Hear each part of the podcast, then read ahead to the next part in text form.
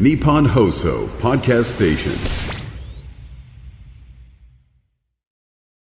いやー本当前回の生ハゲ会がクソ意味がなか った。で、えっ、と我々がなんであんなに、にスカスカにできたんだろう。はい、どうぞ。えーラジオネームなつみんさんからいただいたありがとうございます。東北地方の旅行の思い出イメージでございます。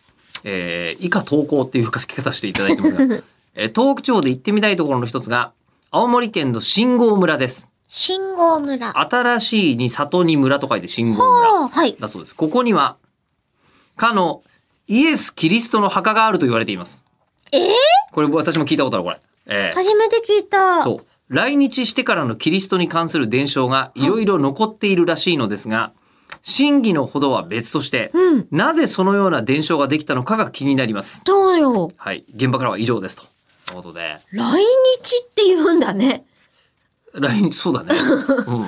なんか、来日でしょうビね。ートルズみたいな感じだね。そうだね。ス,、うんスーパースターですよ。うんジーザス・クライスト・スーパースター。スーパースターだからね。えうえ。んうんうん。あ間違ってはないよね。いやー来日なんだ。そうなんですよ。だからでも本当キリストの墓が青森にあるっていうのは確かに私も聞いたことはありました。これが信号村ってとこだったんですね。お墓がいっぱいあるっていうのは理解してくれてるのかなお墓がいっぱいあるうん。え、だってほら、復活祭があるぐらいじゃないその聖書の中だとさ、はいはいはいはいはいキリストがその貼り付けに遭いましてはいはいはいのはい後うんうのんさ、流れはさ、うん決まってるじゃん。ってことは、一回埋葬されてますよってことになってんじゃん。キリストはそうですね。はいはい。で、そ埋の葬だったけど、後、まあいろいろとなんかいろいろあるんだよね。えそそうね細かいことそう言い出すとね。うんで、その後復活祭って言って、そこから復活したっていうことはさ、分かってるわけじゃん。うんでもこの信号村で復活をしてるわけじゃないから、うん。いやーどうなんですか信号村の伝承では、うんここだいやいやここが本物だと。あ、な、あ、なるほど、なあるっちのイエス・キリストもいるかもしれないけれども、ううんちのはほど。うちの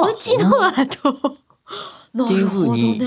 なぜ青森でそうなったのか青森って来やすかったんですかねしかも、あ、なんか十和田もなんかあったね。十和田の方もそう、聞いたことある。十和田もキリストが来たっていう伝説があるみたいな話があったけど、あっちの方ってほら、なんで、デイダラボッチの足跡の湖があるとかさ、あ、なんかそういうのもありますね。あ、十和田湖とか綺麗だったね。そうそうそうあーそうっみたていなの言とかわれてたりするから、いろんなものいるんでしょうな。えーっていうので、えー今思ったんですけど、はいイエス・キリストが来日したのって、まあやっぱり、まあまあ、紀元100年以下じゃないですか、きっと。